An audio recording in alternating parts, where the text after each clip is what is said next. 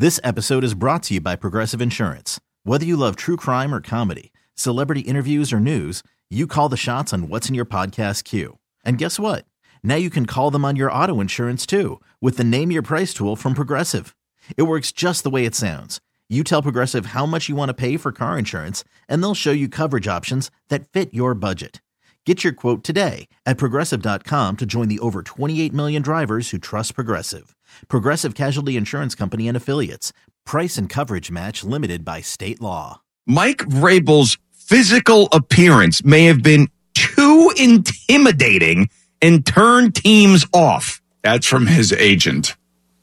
But she talked to his agent, and that's what his agent is saying. And I believe it. I'm not saying that Diana's making anything up. I'm not saying I'm saying she went to the source.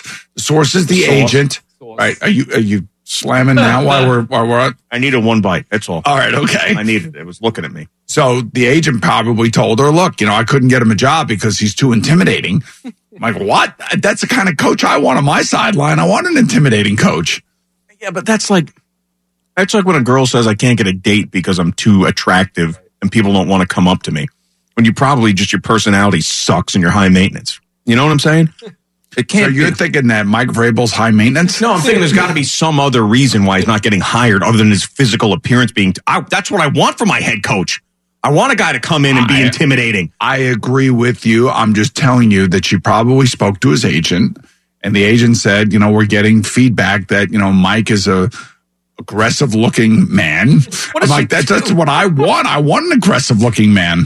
What do you think he does? He goes into these buildings for these interviews. He's just scratching his nuts and stuff and burping and just like smacking people on the ass. Just like you.